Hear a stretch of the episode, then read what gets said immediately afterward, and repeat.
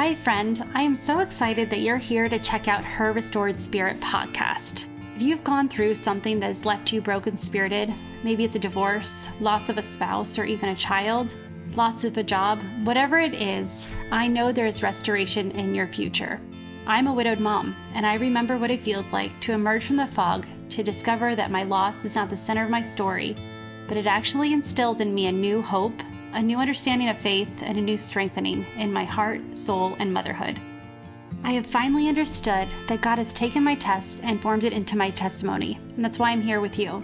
I want you to step into your purpose, into a newfound joy, and to turn a new page in your book because I believe you are on the brink of full restoration, unlocking a confidence that you didn't know was inside you, and understanding how to live more fruitfully with purpose, joy, and permission to be washed in possibility. It's time, friend, to reclaim your restored spirit. Hi, and welcome back to episode two of Her Restored Spirit podcast. Um, I am so thankful that you're here. I know that many of you, out of friendship to me, were obligated to listen to the first, but the second one, that's your choice. Thank you. Um, I I wrote the first episode, or I not wrote it. I, I spoke the first episode, and I was asked a really good question um, that led to the theme of this episode. Is what can I do to start walking in a restored spirit, like full restoration and a life worth living? And so I did a little research, and um, again, education, highest form of procrastination. Um, the and I went to the dictionary. So the word restore is a verb that means to give back or return something that was lost or taken, or to put again into possession of something. So when I lost my husband, I I really felt like I lost my present, I lost my future, I lost my hopes, I lost my dreams, as well as my confidence.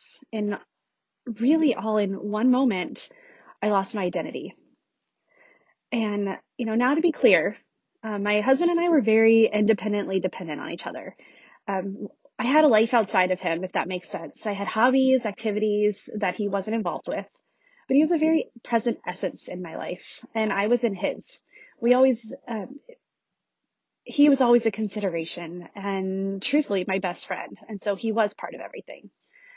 So when he died, all of that died as well. And it's the same with any trauma. It sucker punches you and knocks you over. The foundations that life was built on was broken and the clear possibilities that laid before you just completely vanished.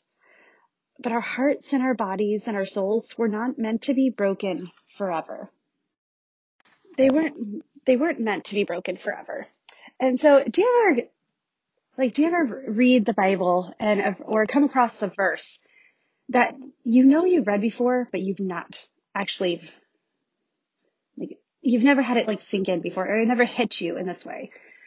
Well, last year, the end of 2020, as I was reflecting on the year and as I was looking towards 2021 and looking for a verse that really spoke to me, um, I came across this one, which I know I read before because it was highlighted.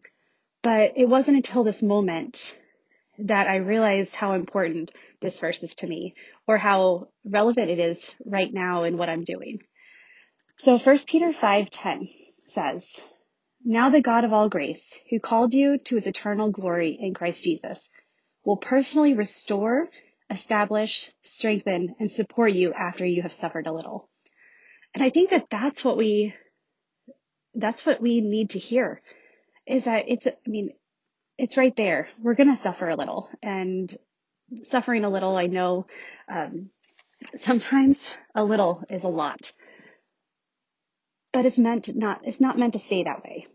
You know, and God himself said he will personally restore, establish, strengthen, and support you after you've suffered a little. So when you've sat in it and really sat in it for a while, then it's time to allow him to start to bring you out of it and to start to restore you. So if you're still breathing, you're alive and therefore you have a purpose. You can continue to stay stuck in your narrative of hurt.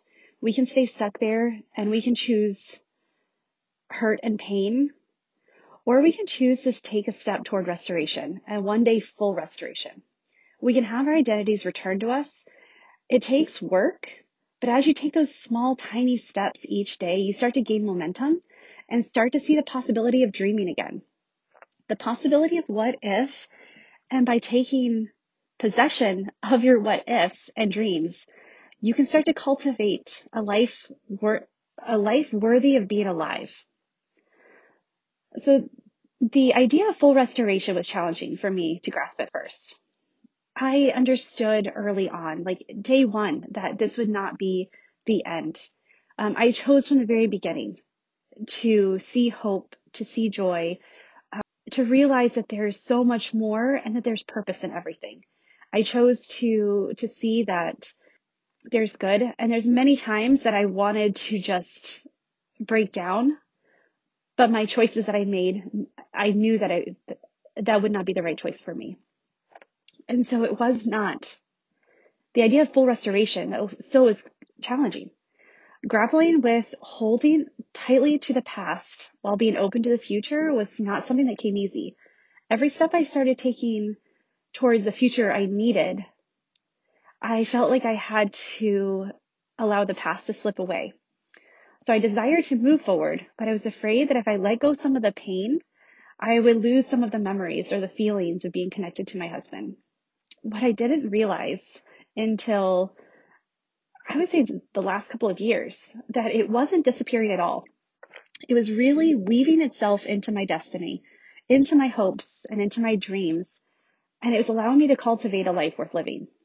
As I allowed the raw pain to release, like fortitude set in and my confidence strengthened.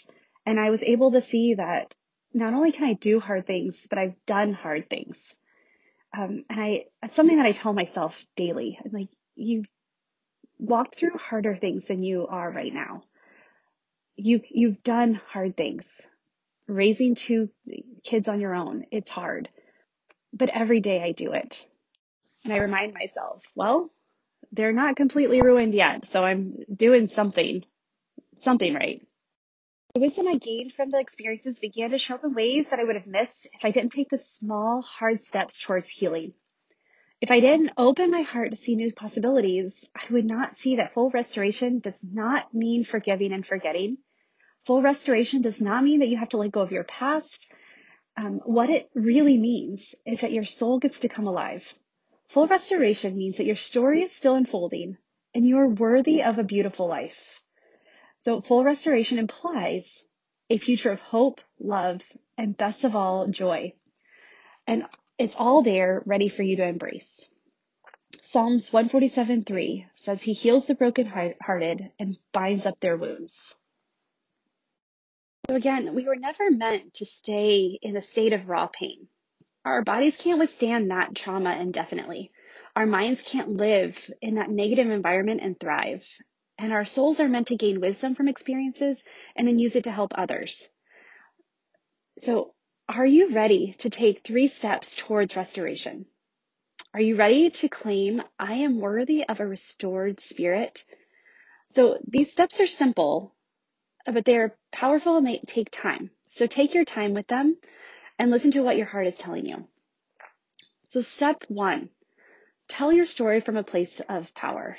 Iyanla Vanzant is quoted saying, when you stand and share your story in an empowering way, your story will heal you and your story will heal somebody else.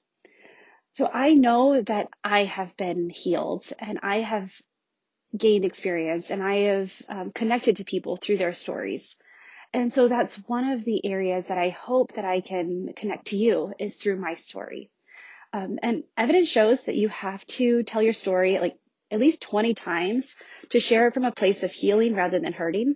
So I don't know if that's the magic number, but I know that each time I tell my story, there's a part that moves from the present to the past and a part that becomes part of my story rather than the focus of it. And a part that becomes part of me and not a story about me, if that makes sense. So in the beginning, I needed to tell my story as a way to help my heart catch up to my brain and understanding. It was a way to process the events, say them out loud in order to start to accept the events as truth. As the time went by, the need to tell my story was not as great. My story was mine and I didn't need people around me to know it. I actually would avoid telling it altogether or to share just the bits and pieces so others didn't get uncomfortable around me. That's when things started to change. As I started to own that my story was mine and I had the freedom to share it or not, give highlights or not, to give all the details um, or just share a few little things that was relevant, um, it gave me power to control the outcome of the story. The story didn't stop at the death of my husband. In fact, now I'm realizing that it didn't even start there. My whole life, I've been crafting this story, and each day the ending is being rewritten as my life continues, which that alone has given me hope because tomorrow's a new day. Tomorrow's a new start. Tomorrow I can make, if I fail today, it's okay. Because as long as I have breath in my lungs, it's not over. So, what does it mean to tell your story from a place of power? It means shaping the narrative. It doesn't mean changing or omitting important details, but changing the focus from one of hurt to a testimony of hope. So you can take the story of struggle and transform it into evidence of overcoming. Telling your story from a place of power means that when you look at what you've been through, you see threads of community, hope, gratitude, and growth and then you just take a moment to acknowledge those and highlight those. So I want to take a moment to comfort your fears with this. So this process takes time. I know you're probably asking, but my story hurts so much. How can you find hope in so much loss? Like you, you don't understand what I lost and I don't. I may not understand exactly what your story looks like, but I understand the emotions behind it. And it's your choice but to to move into a place of healing. You don't have to do it today, but you owe it to yourself to think about doing it tomorrow. And it all doesn't happen in one day. Um, your story is about a journey that you're on and not the destination of where you're going. It may be too raw or too hard at this moment to see anything specific, to see growth or even a thread of hope, but that's okay. Even by listening to this podcast, by making the choice to continue, even though you heard the title, tells me, it should tell you that just the possibility is intriguing to you, that there's a glimmer of possibility or interest in your heart. It might be too hard today, but baby steps. Listening to something that acknowledges growth, you start, kind of starts you on that path that if you continue, you'll start to see it more clearly. Your brain starts to look for evidence of being ready in your life and you entertain the idea of being an active participant in your life again and not satisfied with allowing the chips to fall where they may. Acknowledge just this little moment and allow it to become part of your story. So how can you tell your story? You don't need a crowd or an audience. You don't even need another person at this point. Write it, speak it, do something other than just ponder it. It's vital to get it out out into the world. Get it into words, out of your head, out of your heart, and into the world. Spend time crafting your story. Be patient with yourself and know that it will evolve and become more apparent the more you give yourself permission and freedom to explore your past from a place of transformation. You're not the same person you were yesterday, let alone weeks, months, or years ago. Therefore, your story has evolved as well. Write it, speak it, spend time exploring it. The first time might be painful, but as you write it and rewrite the words, use words that empower you. Change the tone to one that is hopeful and emphasizes that you've what you've learned rather than what you went through. You get to choose the words, the tone, and you get to choose the ending. So the second step is to acknowledge that it's okay to dream. Let your dreams be your wings. When is the last time you sat and allowed yourself to get carried away by a dream? Honestly, it wasn't until about three years ago that I was able to think about dreaming again. I would make short term goals and had plans, but the dreaming was a block. Um, I slowly was able to make like slightly longer term goals, two year goals, three year goals, but the idea of dreaming was um, was still something too grand. Um, what was the point of dreaming and having a grand vision if a tragedy could happen at any moment without any notice? Why would I put myself through having those dreams crushed? About three years ago, I was talking to a mentor and she mentioned that without dreams, we don't see possibilities. Goals and plans are great, but those are for the known things. Goals are for things that you know you want and that they're limited to the seen. Dreams are the wings of possibilities.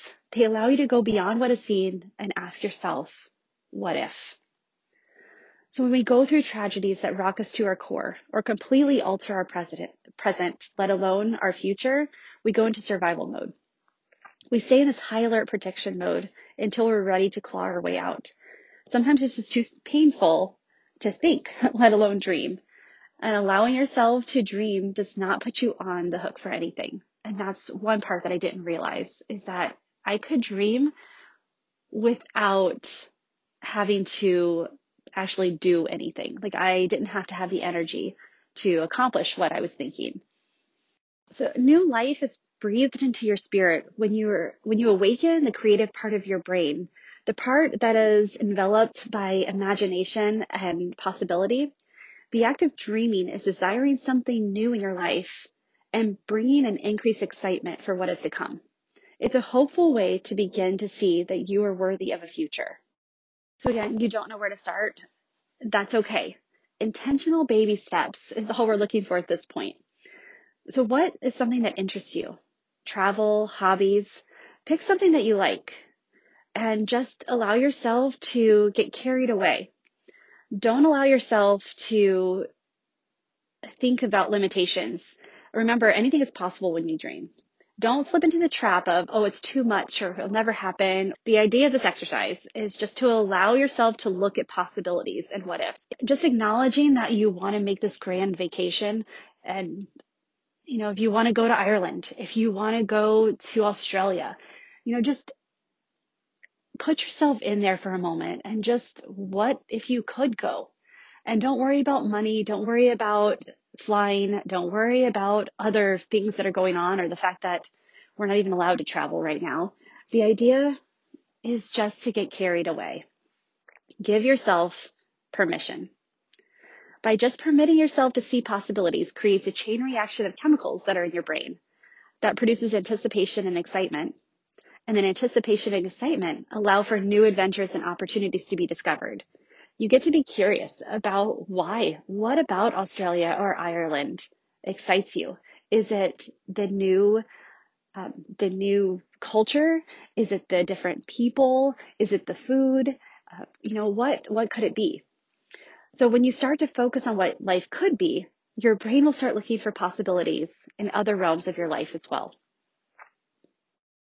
So the final step that we'll talk about here is step three, identifying where fear is keeping you stuck. So this step is going to take some courage. Admitting that fear is keeping you immobilized rather than like external circumstances is really hard, mainly because it starts to remove excuses. So do not fear, for I am with you. Do not be dismayed, for I am your God. I will strengthen you and help you. Isaiah 41:10. And C.S. Lewis said, "No one ever told me that grief felt so like fear." It doesn't need to be said, but I'll say it anyway. Grief is terrifying. The initial intense pain where you can hardly breathe slowly and methodically turns into, into a constant weight that you invisibly carry. I don't believe that you'll ever really get over it or move on. Once you experience a significant loss or trauma, you can learn to move forward. You allow the experience to change you.